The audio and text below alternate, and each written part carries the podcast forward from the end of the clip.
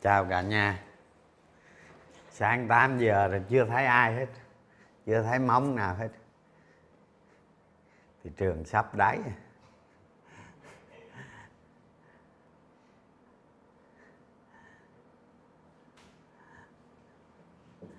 Hôm qua, coi như ờ, dư luận, rồi giới đầu tư, rồi những người không?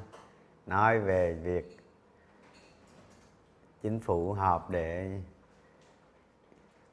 để giải cứu bất động sản. Bây giờ giả sử ha giả sử giờ à, ngân hàng nhà nước ra những cái à, gọi là những cái chỉ thị à, chứ mấy cái đó không thể ra cái văn bản pháp luật nào lớn được. Đó kêu là ngân hàng thương mại phải cho vay đi xong rồi về về về ngân hàng ê mày mày có cho vay không? Không. À, không thằng nào đi ném tiền vô chỗ chết cả. Không? Xử lý tồn động xử lý nợ xấu 10 năm rong rạ 10 năm. Năm nay nữa là 10 năm rồi đó. 10 năm xử lý nợ xấu. À, qua được bể khổ. Bây giờ là đi chuốt thêm cái bể khổ nữa sao thậm chí thậm chí nay mai các cái ngân hàng người ta định giá cho vay bất động sản là người ta định giá ờ, ờ, 80 70 phần trăm. À, ví dụ như ví dụ như STB đi thì hiện nay nó cho vay bất động sản nó chỉ cho vay từ 60 phần trăm đổ lại. Đó là nó thuộc cái diện mà kiểm soát đặc biệt tức là về lâu dài á, mấy công mấy cái ngân hàng á, người ta cho vay bất động sản một cái tỷ lệ giảm dần. Trước đây chúng ta thấy đó là cái tỷ lệ huy động ngắn hạn cho vay dài hạn có ngân hàng lên sáu mươi mấy phần trăm. Đó là cái nguyên nhân mà sụp đổ những cái năm mà 2013 2012 của ngân hàng trong 10 năm tái cấu trúc ngành ngân hàng thì đưa cái tỷ lệ nợ à, cái tỷ lệ ngắn hạn cho vay dài hạn về khoảng 35% như hiện nay và sắp tới tiếp tục xuống 30%. Thành quả mà 11 năm mới đạt được. À bây giờ ông Châu ông hô nâng nó lên. Ù mà cái nạo của ông ở đâu không biết nạo quả nho. Hả? Chúng ta nhìn vào những doanh nghiệp bất động sản xong rồi cái nó khó khăn. Khó khăn thì đơn giản thôi ha bán dự án đi thôi chứ không có gì hết. Rồi giải quyết. À, vì những cái ông bất động sản làm giá thổi vô tội vạ bây giờ lại lại lại lại muốn nâng cái tỷ lệ cho vay. Ờ, ngắn ờ, huy động ngắn hạn cho vay dài hạn lên. Khác chỗ nào đi lấy súng bắn chân mình hả? Làm gì có chuyện đó.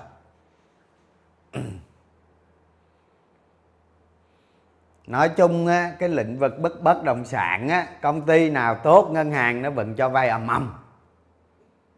À, chứ bây giờ một thằng mà, mà, mà, mà vốn có 40 ngàn tỷ đi nợ 215 ngàn tỷ thì bố thằng nào dám cho vay đúng không? Sao cho vay được bây giờ cái người mua nhà cái trình cái cái tầng lớp mà tầng lớp mà dân trí đó gọi là dân trí đó nó thấp quá rồi khi đi mua nhà đánh giá một doanh nghiệp này yếu kém như vậy à, bây giờ dẫn đến hệ quả là 10, 19 dự án chả có cái nhà nào có giấy tờ ấy. chưa có cái nhà nào có sổ đỏ ấy. đó chứ người có ý thức thì dễ gì người ta mua không tức là có dân trí thì dễ gì nó mua. Chào anh giải thích giúp em STB sao mấy hôm nay khối ngoại mua nhiều mà pha vận bị giảm? Thế những cái thằng mà to đó, nó đầu tư vô đó. Bây giờ nước ngoài mua thì vào giai đoạn hết trâm rồi. Tức là kỳ vọng giảm, kỳ vọng giảm thì nó tán thôi. Tôi thấy nó, năm phiên nay nó bị tán rất là mạnh chúng ta nhìn trên cái cột khối lượng, chúng ta thấy cái dòng tiền lời tăng lên trong khi giá nó đi ngang. Đó. Thì nó chủ yếu là kỳ vọng giảm, tức là khi mà nhà đầu tư nước ngoài mua hết rum rồi đó, thì cái lực nâng đỡ đó nó giảm, nó yếu đi, nó không còn nữa. Nói nôm na giá cổ phiếu tăng một thời gian rồi người ta chốt lời nó giảm cái chuyện nó rất bình thường. Đó. chúng ta đầu tư chúng ta phải biết những điều đó.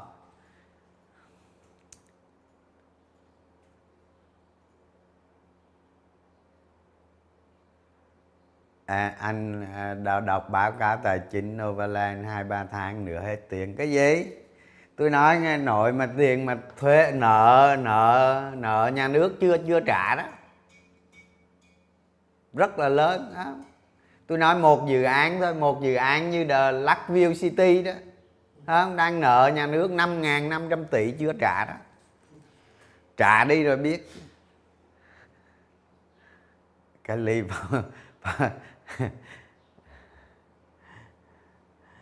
rồi thôi à, à, hôm nay chúng ta là chúng ta nói về cái chuyện quản trị tài chính cá nhân. Quản trị tiền của mình á. Thì do do mấy hôm trước tôi ờ, xem lại cái cái cái cái cái cái cái cách quản trị của anh em trong hội nhà đầu tư chuyên nghiệp tôi thấy không có ổn. Làm như mọi người đọc cuốn sách tầm soát cổ phiếu đó đọc nó hời hợt quá ví dụ chúng ta đọc cuốn sách tới cái phần mà quản trị tài chính cá nhân, chúng ta phải hiểu nó. Rồi tìm kiếm thêm, tìm kiếm thêm ở trên mạng đó. Rồi chúng ta hoàn thiện cái đó, phân tích về mình, đề ra những cái tầm nhìn, mục tiêu, thực hiện nó. Còn đọc mà lướt qua cái vèo cái thôi. Cái này là một cái vấn đề nó là một cái thành phần quan trọng để nuôi dưỡng tương lai của mình mỗi một người đó không muốn thành công, bắt buộc phải quản trị chính mình trong này là vấn đề là quản trị tiền của mình không? đừng có xem nhẹ nó không? hầu hết những người giàu có trên thế giới này, họ đều biết quản trị tiền của mình không ai giàu có mà không biết quản trị tiền của mình cả. À, cái này là cái sơ đẳng không sơ đẳng một con người khi bước chân vào trưởng thành. Thậm chí có những đứa đó, con nít đó nó quản trị tiền rất là bài bản. Không tin thử hỏi con mình coi, con của các bạn xem. Những đứa nhỏ nhỏ, tết tiền lì xì bao nhiêu triệu, nó làm cái gì, kế hoạch nó làm cái gì nó có đó mà trong khi chúng ta ôm hàng tỷ, hàng chục tỷ, hàng trăm tỷ quản trị tiền không được.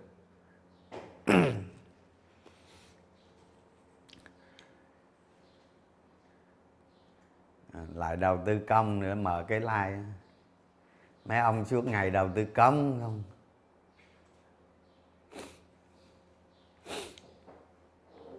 Rồi tôi nói ờ, cái vấn đề hôm nay tôi nói quản trị tài chính dưới danh nghĩa một nhà đầu tư. chứ đừng có nghĩa chỉ hiệu chung ha. Hiệu chung nó rắc rối lắm.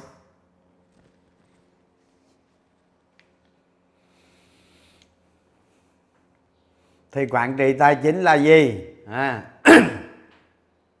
đó. Chúng ta muốn à, chúng ta muốn biết quản trị tài chính của cá nhân mình thì chúng ta phải hiểu được cái từ quản trị tài chính coi là gì thì nói nôm na là chúng ta tự lập một cái kế hoạch cho tiền của mình à, cái kế hoạch đó là gì tôi không biết không? ví dụ giờ muốn mua cái siêu xe thì phải tiền nó ở đâu tỷ lệ nó bao nhiêu nó là món tiêu sản hay tài sản không? mua nhằm mục đích gì khoe khoang hay là hay là sở hữu tài sản. Đó. thường cái xe nó không có tài sản đâu, nó tiêu sản. Đó. Mọi người ít nhất phải lập cái kế hoạch tài chính cá nhân của mình. Thì ở đây chúng ta hiểu này. Quản trị tài chính là cái việc lập kế hoạch, rồi tổ chức, rồi thực hiện, rồi kiểm soát nó. Đó. Chúng ta hiểu đơn giản vậy thôi chúng ta là những người làm ăn.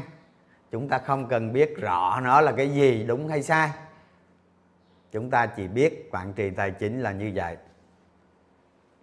Là quá trình lập kế hoạch tổ chức thực hiện và kiểm soát nó. À, cái này là chúng ta hiểu nó là cái giống như cái định nghĩa. Ở đây nó không phải cái định nghĩa nhưng mà chúng ta hiểu. Quản trị tài chính là gồm có những cái này. À, hiểu nó trước. rồi trước hết ấy, chúng ta phải chuyển hóa cái tư duy của mình về hướng tài chính. Về hướng tài chính cá nhân Đúng không? Đó. Mỗi người phải có một tầm nhìn rất xa về cá nhân của mình. Đó. Tôi gọi cái này là sứ mệnh. Sứ mệnh là cái tầm nhìn xa đó. Tương lai mình là gì? Mình là người như thế nào? Tương lai là mình là tổng thống hay là thằng đi hút phân? Đó, phải xác định rõ cái này. Và cái này là một cái tầm nhìn rất xa về bề bản thân mọi người. Luôn luôn có.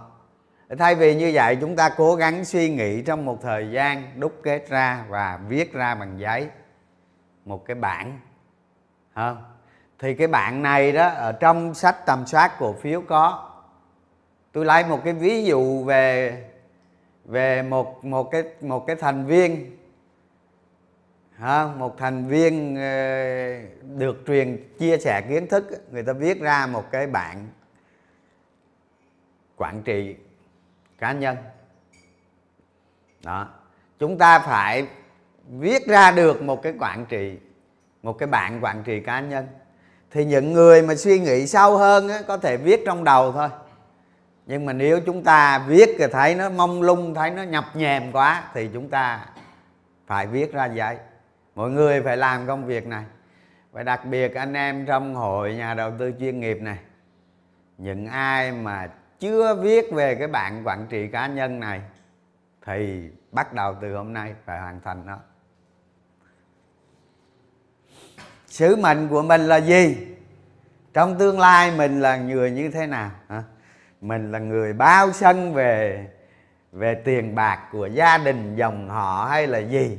Là người uy tín ở trong gia đình. Là người như thế nào? Chúng ta phải xác định rõ nó. Đó. ít nhất chúng ta cũng phải thấy cái tương lai của mình.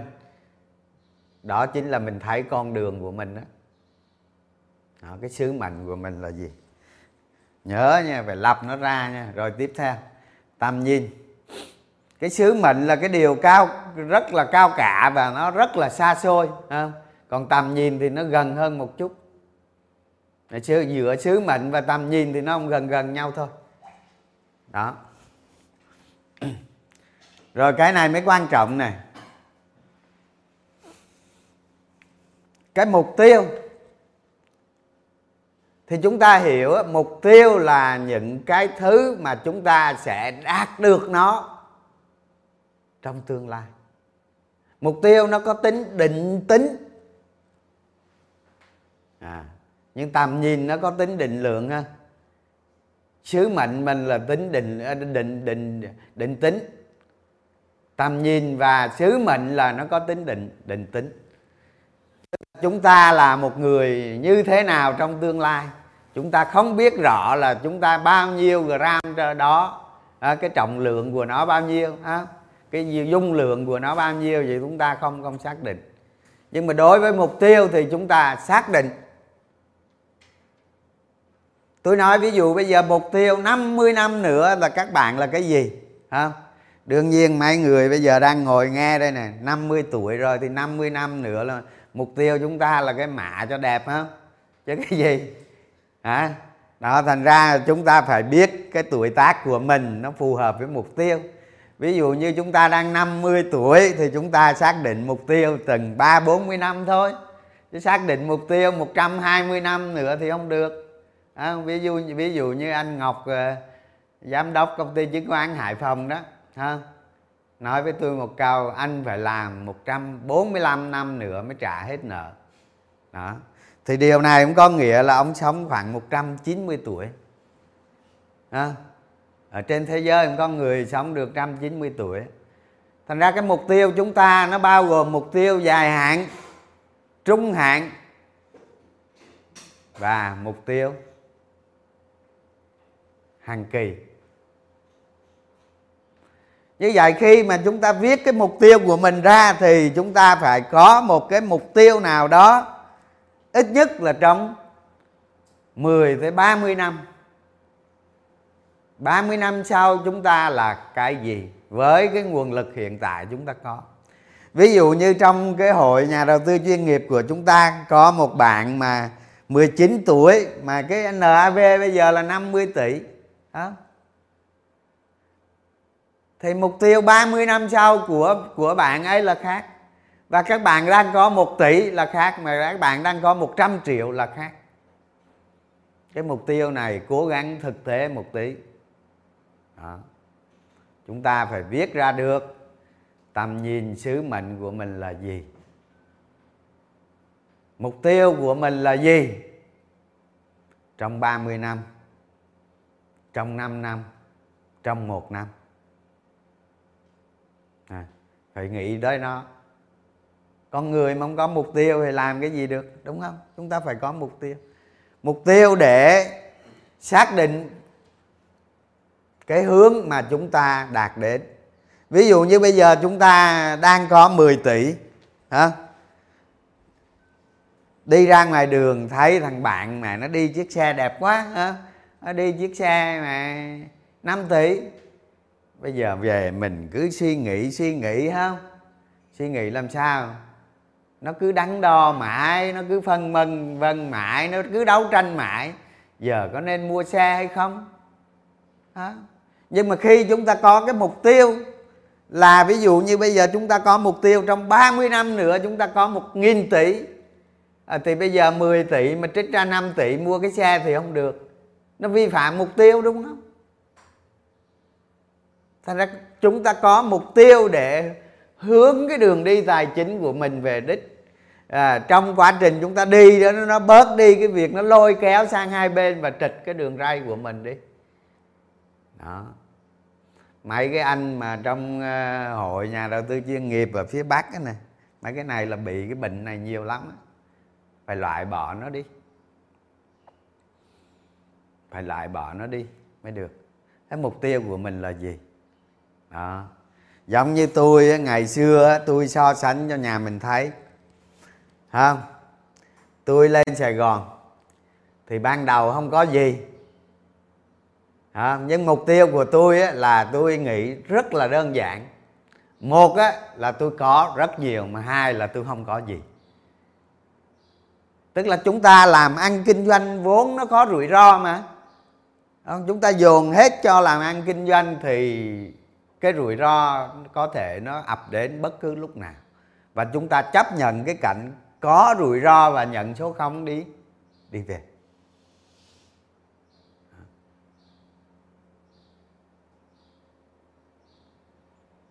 Đó. Hai tôi hay nói với mấy đứa bạn tôi đó, tôi nói, tôi giờ tôi thà có 10 cái nhà chứ tôi không có một cái. Thì tôi có là có một lúc 10 cái, còn không tôi không có cái nào. Cái đó ý nghĩa của nó là gì? Chúng ta dồn hết nguồn lực cho cái việc đầu tư, kinh doanh, sinh lại sinh lại kép ra. Và sau khi chúng ta có đủ nguồn lực rồi, chúng ta có thể mua một lúc 10 cái nhà, hoặc mua cái nhà bằng 10 cái nhà người khác đó. Đúng không? Giống như tôi cũng có đứa em này nó cày cuốc đau cỡ chừng chục năm á, ra mua cái chung cư 2 tỷ. Mà trong khi một một miếng đất ờ, ở cái vùng tương lai nó chỉ 2 tỷ thôi đúng không? Rõ ràng mua cái chung cư là tiêu sản và mua cái miếng đất là tài tài sản. Hoặc là hoặc là đem 2 tỷ đó đi đầu tư và và sau khi mình mua có cái nhà mình ở rồi mình lại tiếp tục cày 10 năm kế tiếp. Và cày 10 năm kế tiếp đi nữa cũng tôi thấy chưa ra được 2 tỷ. À, tại vì càng ngày làm ăn nó càng khó. Thế cuối cùng là cuộc đời tiêu tốn tới 25 năm. Chưa được gì thì ngược lại đối với tôi ví dụ tôi có tôi có 500 triệu tôi cũng không quan tâm. Mà tôi có tới mấy chục tỷ tôi cũng không quan tâm tới cái việc nhà cửa gì cả. Chúng ta đi thuê nhà ở cũng được vậy. Để tập trung cho cho tương lai. Như vậy là người có mục tiêu mới đi đến cái việc đó, đó. đừng có nghe mới có mới có chục tỷ về vợ nó thụ thị bên tai không? Mua cái nhà đó à. an cư mới lập nghiệp hả? Ông cha ta nói cái từ đó ngày xưa bây giờ trật rồi. À, lập nghiệp rồi mới an cư. Nhé. Phải lập nghiệp trước mới an cư. Mấy ông không có mẹ gì hết đi cưới vợ con gái nó đuổi về đó có đâu. Đó. Như vậy chúng ta phải viết ra được cái mục tiêu của mình trong dài hạn trung hạn và ngắn hạn. Trong cái mục tiêu ngắn hạn phải đề ra những cái mục tiêu chi tiết.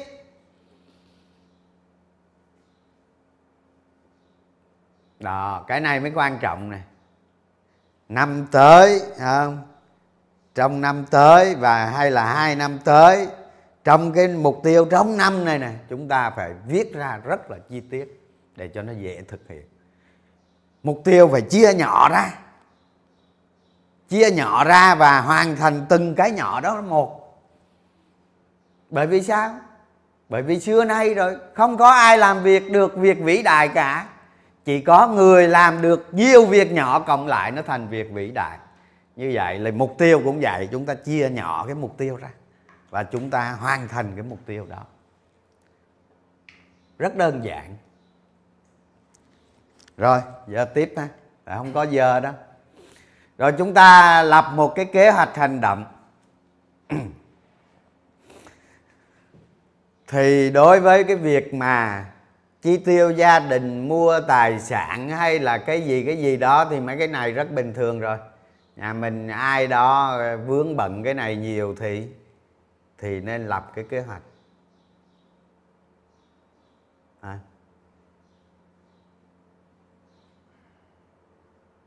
Cái người, một cái người mà nghĩ mà lập nghiệp rồi mới an cư nó khác. À. nhiều khi quen bạn gái đồ vậy, quen thì vậy thôi. Người ta gọi là chinh phục tốc độ ha, yêu cầm chừng thôi. Còn cưới từ từ hàng tính. Đó. Là lập nghiệp rồi mới an cư. Còn an cư mà mới 20 tuổi đi lấy vợ mất rồi. Thế là thất bại rồi. Về thì cái đó chi tiêu nó càng ngày càng tăng ha và cái thời gian ban đầu nó tốn rất nhiều. Cái lập kế hoạch hoạt động này hành động này đó đối với nhà đầu tư chúng ta phải tính. Chúng ta sẽ làm gì? Chúng ta lại làm gì? Và trong cái ma trận đầu tư cổ phiếu đó, nó có cái liên quan tới cái kế hoạch hành động này. Đó. Và cái kế hoạch hành động này đó chúng ta sẽ viết lại hoặc là tư duy lại. Viết có hai cách á. chúng ta viết trên máy tính viết bằng giấy và hoặc là viết ở trong não. Trong não chúng ta tự viết. Nếu mà chúng ta làm việc á, chúng ta luôn luôn làm việc có nguyên tắc và cái đầu óc của chúng ta dành phần nhiều cho cái việc tư duy đầu tư rèn luyện nó thì chúng ta hoàn toàn viết được ở trong não trong não của mình. Mà không cần giấy viết gì hết chúng ta viết được mà ai không viết được thì viết bằng giấy trước. Về sau từ từ đi, khi khi mà chúng ta tư duy nó chuẩn rồi chúng ta sẽ tự viết trong não chúng ta một cái kế hoạch. Kể cả má trận cổ phiếu cũng vậy, chúng ta tự viết trong não của chúng ta. Đó. Thì cái, những cái những cái ma trận cổ phiếu mà, những cái cổ phiếu mục tiêu chúng ta đầu tư, nó có liên quan tới cái kế hoạch hành động này và chúng ta nên nhớ kế hoạch hành động càng chi tiết càng tốt. Ví dụ như bây giờ năm nay chúng ta sẽ đầu tư vào ba cổ phiếu. À, hay là năm nay chúng ta có một siêu cổ phiếu thì chúng ta sẽ lập kế hoạch khác. Mà ba cái cổ phiếu này năm nay nó không phải là siêu cổ phiếu mà là mà là nó dưới hai siêu cổ phiếu và nó trên nhiều cổ phiếu thì kế hoạch chúng ta đầu tư như thế nào? Cái này là một việc làm nó rất là trừ thường kỳ, thậm chí hàng tháng, hàng quý, hàng năm. Thì khi mà chúng ta liên kết giữa cái mục tiêu mà chúng ta chia nhỏ ra đó không? Với cái kế hoạch hành động này thì nó lại là một cái mối quan hệ rất là, nó giống như hai cái răng cưa mà nó khớp nhau vậy, cái bánh nhông đó nó khớp nhau vậy đó. Và với cái cái cái bảng má trận cổ phiếu của chúng ta hay những cái cổ phiếu mục tiêu chúng ta đầu tư thì chúng ta sẽ có cái kế hoạch rất rõ ràng. Trong này đó tôi đặc biệt lưu ý là cái kế hoạch sử dụng mặt riêng. Không nhiều người rất là rất là tầm bậy, rất là sai lầm cũng vì chính vì cái lý do kế hoạch sử dụng mặt riêng này. Hôm nay tôi cắt cái chủ đề này ra, tôi tôi like đó chứ bình thường tôi like chủ đề này làm gì? Tôi nghĩ mọi người khi có tiền tỷ rồi thì mọi người phải phải cái này là cái sơ đẳng của một người nhá. Tôi nói học sinh của việt nam chúng ta cái nền giáo dục của chúng ta quá yếu kém ở cái chỗ này. Không? Ngay cả một đứa con nít nó cũng phải biết cái biết về những cái này. À, con nít thì nó nhỏ thôi ví dụ như nhận đồng tiền lì xì hay gì gì đó kế hoạch học tập đồ gì đó, nó phải có mục tiêu đâu rõ ràng chứ. Mà trong khi cái nền giáo dục của chúng ta thì không làm việc này. Đó. kể cả đi chơi cũng có kế hoạch mà, đúng không? Cái hôm mà tôi đi ra, cái hôm mà tôi đi ra ở Hà Nội mà gặp anh em ờ, hội nhà đầu tư chuyên nghiệp ngoài đó đó, tôi rất là đáng khen anh em tổ chức, rất là bài bản, rất là là là logic đó. Chứ ở trong nam này không có đâu ha.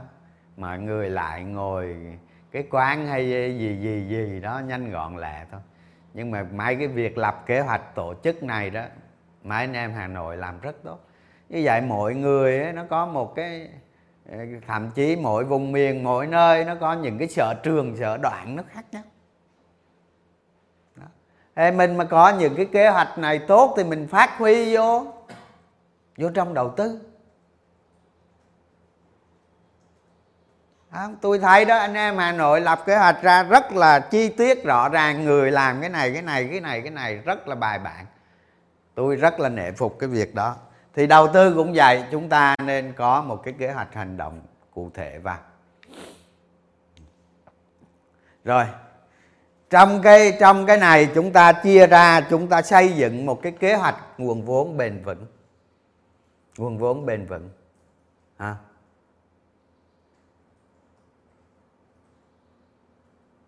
Nhiều người rất là lạm dụng cái này. Đó, nhiều người rất là lạm dụng. Nguồn vốn mình từ đâu ra? Hả? Đổ vào đâu duy trì nó? Ví dụ như chúng ta có làm cái việc gì khác đi nữa, chúng ta đi vay hay làm gì cũng phải tính toán cho kỹ để có một cái đáp án. Không thể quyết định trước suy nghĩ, mà nên quyết định sau suy nghĩ à. ví dụ như giờ chúng ta nói chúng ta có đang có trăm tỷ đó giờ có cái thằng cu bất cu bơ nào, nó bán cái nhà, nó nhà nó 70 tỷ thì nó bán 50 tỷ. Chúng ta thấy rẻ quá 50 tỷ, chúng ta bứt đi lên 50 tỷ chúng ta mua. Thế là chúng ta phải lập câu hỏi coi, mua 50 tỷ này làm cái gì? Tỷ suất sinh lời nó bao nhiêu? Hay là bây giờ chúng ta mua 50 tỷ năm sau còn mẹ 40 thế là chết rồi. Mất cả âm vốn lợi tức là số âm mà mất cả cái chi phí cơ hội. À, lúc này chúng ta đâu có phải là lộ là là 10 tỷ nữa đâu chúng ta lộ 10 tỷ cộng với 25% nếu là chúng ta nhà đầu tư tốt có phải lúc này là chúng ta mất mất mất, mất 45% không? Hả?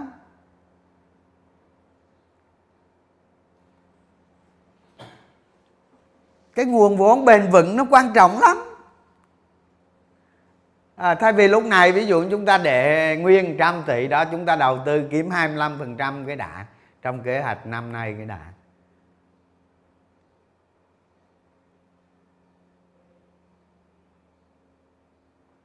Như vậy mọi người khi phân tích cái nguồn vốn của mình nó luôn luôn là giới hạn đúng không?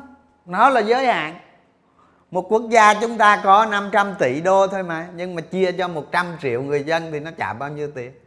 Thành ra tất cả đều giới hạn hết. Và khi chúng ta sử dụng cái nguồn lực giới hạn này chúng ta phải tính đến cái tỷ suất sinh lời. An toàn nguồn vốn nó còn nằm ở cái chỗ mà chúng ta mặc zin nó lên. Nói chung là chúng ta đi mượn nữa. Đó, mượn bao nhiêu là vừa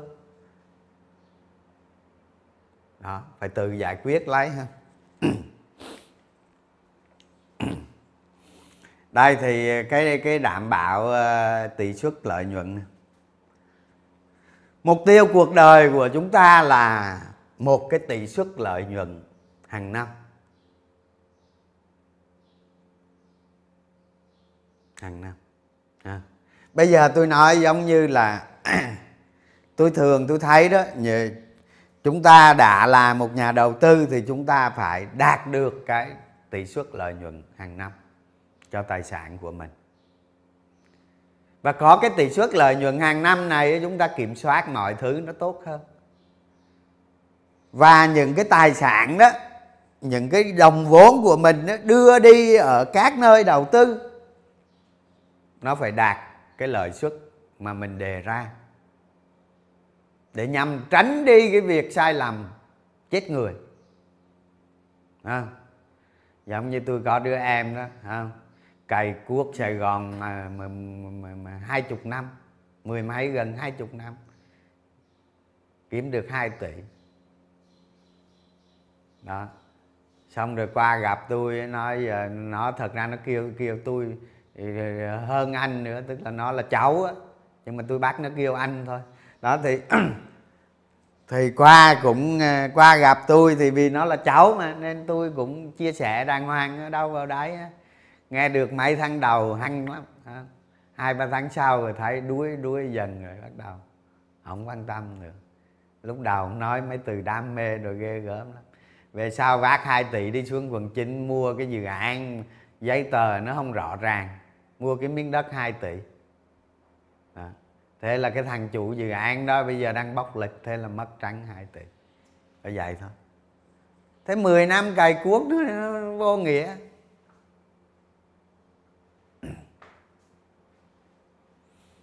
Như vậy chúng ta hồi nãy chúng ta quay trở lại cái cái like mà nói mà nguồn vốn nó bền vững. Là gì? Là chúng ta bỏ vốn vào chỗ đó nó phải đạt cái tiêu chí an toàn. Yeah. lúc này chúng ta quay trở lại đối với đầu tư cổ phiếu thì chúng ta mới thấy được cái chuyện cổ phiếu nó phải có tiêu chuẩn tiêu chí. Nó phải đủ tiêu chuẩn tiêu chí và nó phải dựa trên bộ bộ quy tắc đầu tư là vậy. Lúc này chúng ta đạt được cái tiêu chí an toàn nguồn vốn. À, đầu tư là cá nhân của chúng ta cả một cái cái bộ máy. À, một cái quốc gia là nó cũng giống như cá nhân mình thôi. Có điều cá nhân mình nó rất đơn giản đúng không? Quốc gia nó phức tạp hơn. Đó. một cái bộ máy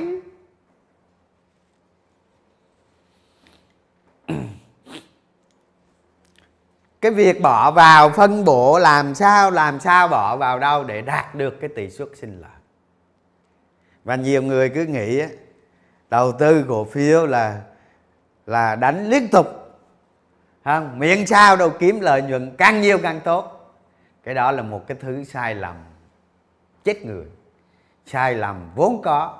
Cái đó là lấy cái tâm lý của mình, áp đặt lên cái tài khoản của mình thật ra đó, những người mà giàu có trên thế giới này đó, người ta đều có một cái tỷ suất sinh lợi ngoại trừ những cái thằng phát minh sáng chế, những cái thằng mà gọi là làm thay đổi thế giới đó, hoặc hay là thay đổi quốc gia đó, những cái thằng đó thì tỷ suất sinh lời là vô đối à, không ai địch lợi nhưng mà nhà đầu tư đó, làm gì có cái tỷ suất đó? Chúng ta chỉ cố gắng trong dài hạn. Chúng ta đạt được 30% một năm. Là tôi nói thuộc cái loại siêu của siêu rồi. Đừng có quá đáng không? Ví dụ như có năm chúng ta lời vài trăm phần trăm. Có năm chúng ta lời bảy, tám trăm phần trăm, một một, hai, ba chục lần. Thì nó bù lại những cái năm mà chúng ta gặp khó khăn rồi cái tiền chúng ta càng lớn quản trị nó càng khó. Đâu phải dễ đâu. Chúng ta có một tỷ đánh lên ờ, ờ, 10 tỷ nó dễ lắm. Nhưng có ngàn tỷ mà đánh lên ờ, 10 ngàn tôi nói thôi. Không nói nữa. Đó thành ra chúng ta bỏ vô cái tỷ suất lợi nhuận nó phải là hợp lý và nó phải duy trì. Cái lúc đó đó chúng ta lấy cái hàm lãi suất kép ra là chúng ta thấy được cái tài sản của mình ở trong tương lai. À, à.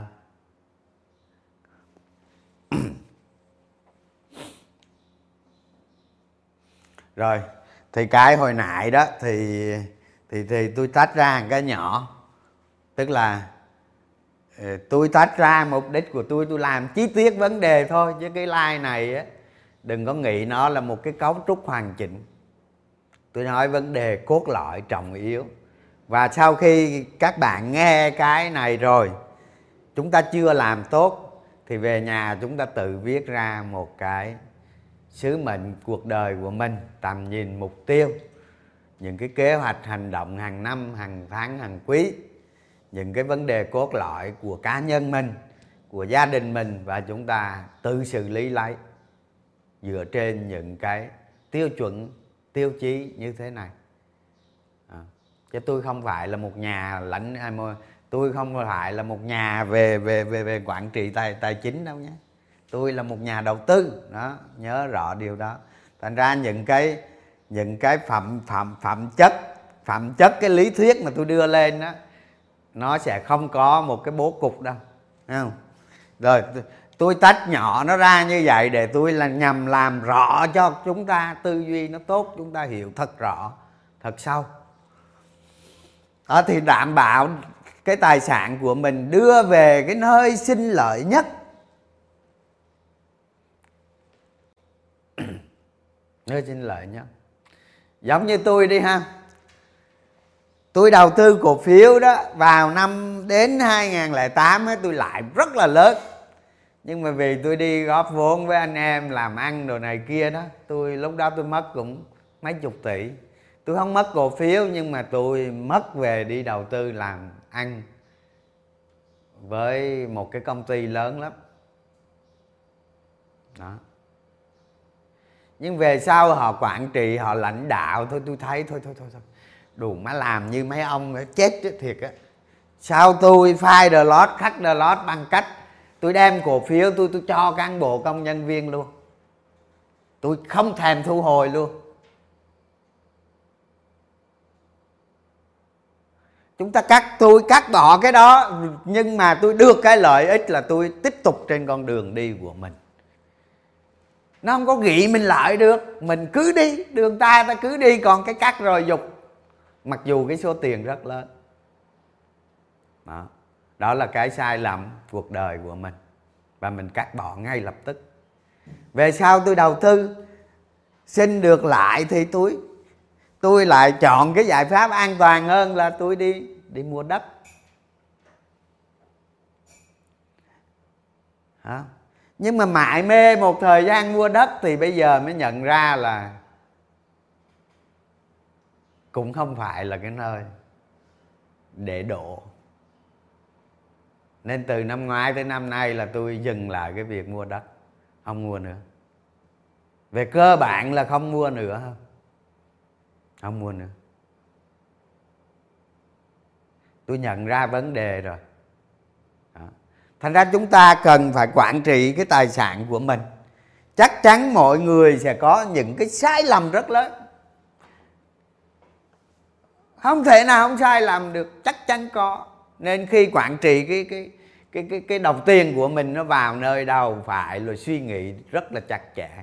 Đặc biệt đối với cái này chúng ta hiểu biết nhiều không chúng ta rèn luyện đầu tư nhiều chúng ta sẽ nhìn thấy được tương lai. Bỏ cái tiền vào nơi đâu là cái trả lời là trả lời ở tương lai. À, bây giờ tôi nói giá cổ phiếu là thể hiện tương lai của cổ phiếu đó. Bây giờ giá bất động sản cũng vậy cũng thể hiện tương lai của bất động sản đó. À như vậy bây giờ mà ai mà đầu tư bất động sản á, là phải xây dựng một cái bộ tiêu chí. À, bộ tiêu chí đầu tư. Cái bất động sản đó nó phải thỏa điều kiện gì trong 5 năm tới 10 năm tới? 10 năm tới nó cái bất động sản ở địa đó ở cái địa điểm đó nó đạt được những cái gì? Về cái vị trí không gian nó đạt được cái gì? Tương lai của nó là gì? Như vậy sắp tới đầu tư bất động sản nó cũng sẽ khó như cổ phiếu. À, cái thời mà ai cũng thắng là nó qua rồi. Bây giờ đến thời này thời là thời não bộ phải hoạt động não bộ mới có ăn được. Mà tôi biết được cái điều đó.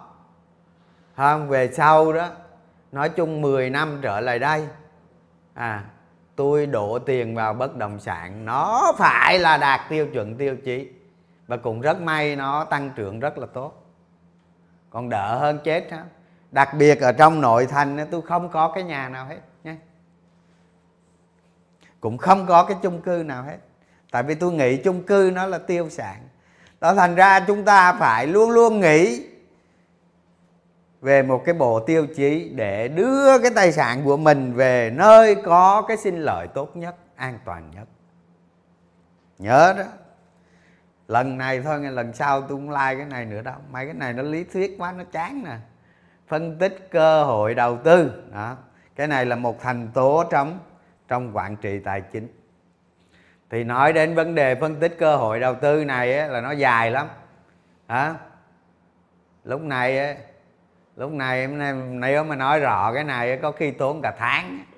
Thôi cho nó qua đấy nhưng mà mọi mọi cái món chúng ta đầu tư thì chúng ta phải phân tích. Đó, cái này cho qua. Đây cái này đây. Cái này mới quan trọng này luôn luôn đánh giá lại vốn và nợ. chúng ta nên nhớ nè khi mà khi mà chúng ta có nhiều tài sản nó tăng nó tăng tốt nhất tức là cái thời kỳ mà vinh quang đó, cái thời kỳ nó vinh quang mà nó đang xảy ra ở cái bản thân mọi người cái thời kỳ mà làm ăn có nhất cái thời kỳ mà các bạn kiếm nhiều tiền nhất cái thời kỳ mà các bạn cảm thấy vui vẻ hạnh phúc nhất đó là cái thời kỳ báo hiệu các bạn sắp toi. Nha.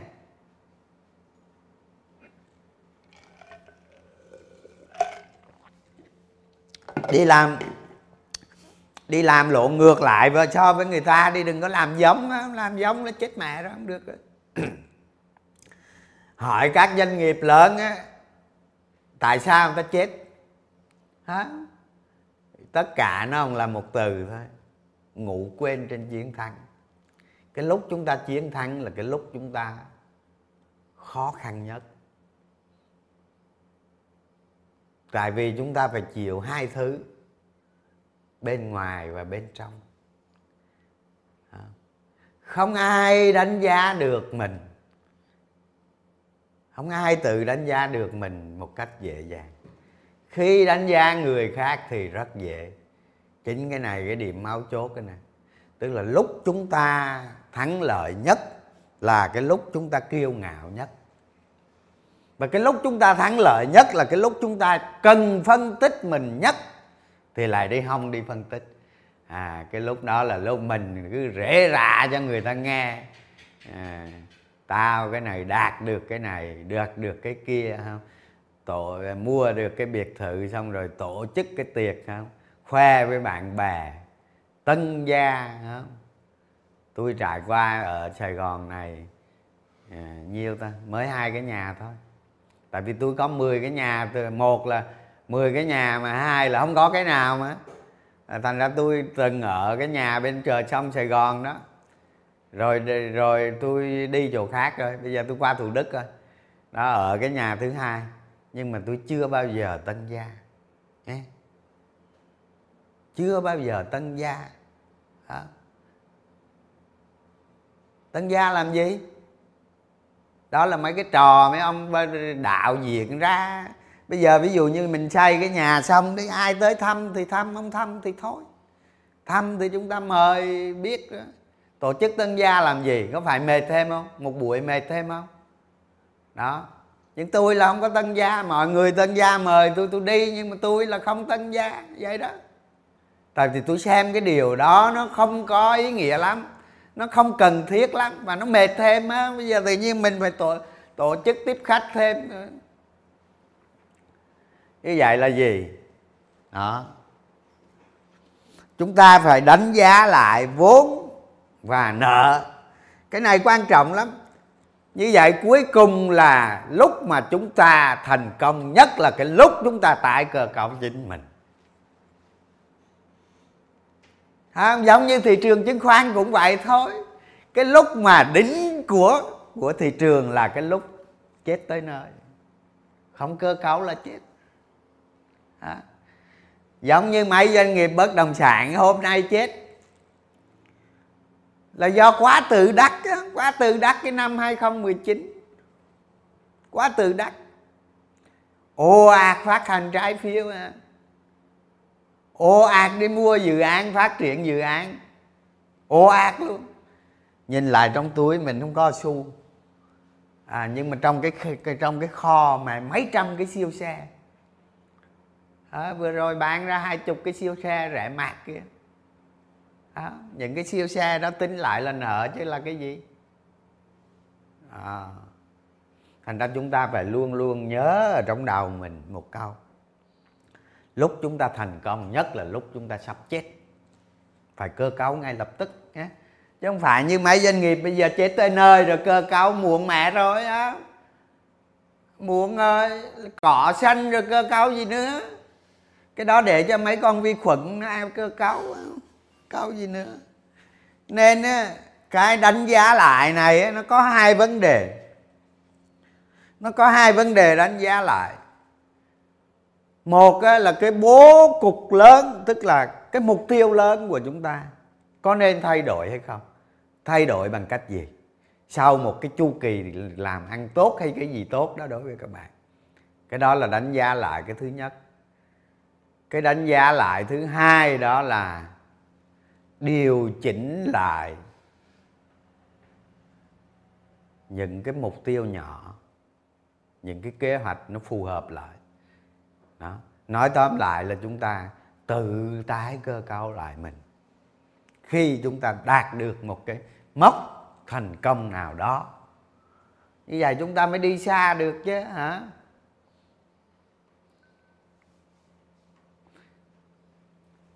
Nó nhiều thằng nó lên mạng nó nói tôi đó hả? Nó nói tôi lấy về cái cái cái cái sách tầm soát của phiếu à, của tôi lấy gì tin tưởng. À, cái tính hiệu quả của nó lấy gì đảm bảo ha rồi khi tôi like tôi nói ra rất nhiều vấn đề rồi lúc đó mới biết con người của tôi thế nào đó chúng ta có những con đường, có những bộ quy tắc và chúng ta chỉ áp dụng nó thôi. Ngoài ra chúng ta không đừng có làm cái gì hết mệt ha rồi chúng ta ăn rồi đi chơi thôi, được rồi năm cái cái gì đó, tứ độ tường thì ngủ độ tường hay là bỏ ba đi lấy hai thôi. Đó. Luôn luôn làm cái này nha, cái này rất quan trọng. À. rồi. Kỹ năng tiết kiệm mấy cái này thì trẻ em nó không biết ha nhưng mà tôi cố gắng tôi nói lại để cho chúng ta đừng có quên nó đi kỹ năng tiết kiệm dưới chi phí cơ hội thì nói cái từ này thôi, ai cũng biết rồi ha chúng ta phải hiểu một trong những nguyên nhân của giàu có là tiết kiệm đó. À. khi chúng ta chưa có gì là là phải có cái iPhone trước. Mà cái iPhone bây giờ nó đâu có rẻ đâu hả? 45 triệu một cái. Đâu có rẻ đâu. À. tôi thấy sinh viên là phải 45 triệu. Tôi có đứa cháu đi học, ba mẹ nó đi quốc đất, thấy bà luôn. Mà nó cứ mang đôi giày ba bốn triệu à. Tôi không hiểu nổi đó như vậy nguyên nhân là tiết kiệm. Tiết kiệm từ thu nhập. Cái đó là tiết kiệm một phần thôi cái tiết kiệm nữa là tiết kiệm chi phí cơ hội. Ví dụ như chúng ta mua chiếc xe 5 tỷ đi. Mua chi xe 5 tỷ, mua cái tỷ được rồi. Tỷ hơn tỷ được rồi. Ba năm sau nó ra cái công nghệ mới đó. bây giờ là cái ioan nó đang phát triển rất là mạnh. Ba, mình mua cái xe 10 tỷ đi ba năm sau nhìn sang bạn đù mà nó mới mua 10 tỷ mà cái chiếc mình nó giống như sọt rác vậy. Nó không thông minh nó không an toàn. Thành ra chúng ta có 10 tỷ thì chúng ta mua xe 10 tỷ thì chúng ta cứ mua 10 cái xe nhé mỗi cái mua tỷ thôi năm sau nó lại ra cái xe khác. Thông minh hơn an toàn hơn. À, ra chạy hai ba năm đổi xe khác sướng hơn không? Việc gì phải mua? Cái đó gọi là chi phí cơ cơ hội. Thay vì đại chúng ta làm cái việc khác đó, tiết kiệm dưới danh nghĩa chi phí cơ hội.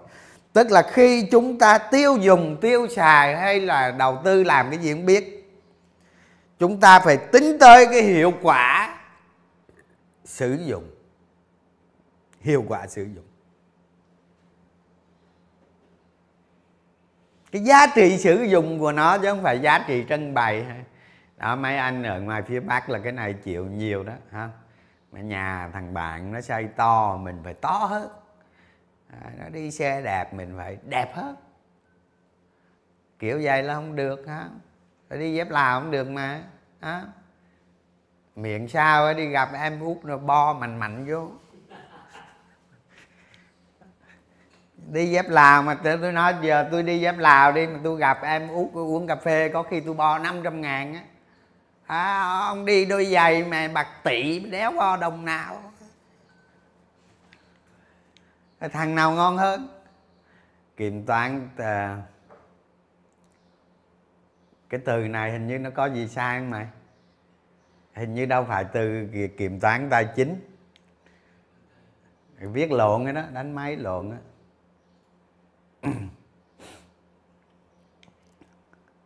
rồi cuối cùng à, chúng ta nên à, đúng rồi kiểm kiểm soát tài chính. Ta ngay cái từ kiểm toán thấy nó sai sai cái gì đây? Là hình như cái từ kiểm toán này ví dụ như bây giờ chúng ta là trụ cột gia đình chúng ta lập kế hoạch tài chính thực hiện hành động. Gì gì gì đó tài chính cá nhân của mình. Còn kiểm toán tôi nghi ông này viết chắc có ý đồ nó vợ đó.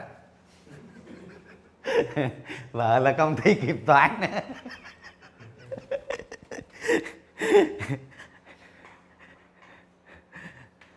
Rồi chúng ta nên đó, kiểm soát á, khi mà kiểm soát cái tài chính của mình á, lâu lâu chúng ta dành cái thời gian phân tích lại coi. Ở cái món này món này món này hợp lý chưa không? À. nhưng mà cái dự báo là cái rất quan trọng. Dự báo. Tương lai đó, dự báo. Dự báo là nó rất quan trọng. Ví dụ như giờ tôi nói những cái người gửi tiết kiệm á dự báo lãi suất. À, à, à còn ông đầu tư thì, ví dụ đầu tư đất thì dự báo cái địa, cái cái địa điểm đó dựa trên tiêu chí gì? Ví dụ như là nhất cận thị nhì cận giang tam, cận lộ, ha? Tứ cận mã. Rồi, cái chi phí và cái lợi tức của nó mang lại. Rồi, nói chung á tôi ờ, cố gắng tôi thiết kế cái phần này tôi like cho những nhà đầu tư tài chính. Đó. tôi nghĩ cái việc làm này ờ, không người nào mà hướng dẫn đầu tư cổ phiếu mà làm cả. Đó.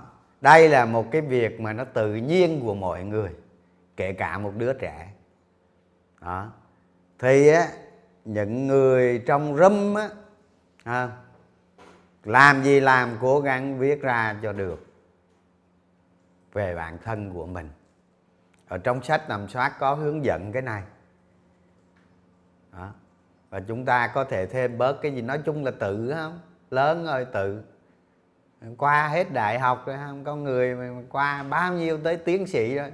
Ở trong râm mình tiến sĩ cũng rất nhiều đó. Thì á, chúng ta cố gắng viết viết cho bản thân mình ai mà suy nghĩ là tư duy nó mang tính cái logic cao á. Đó, thì tự viết trong đầu.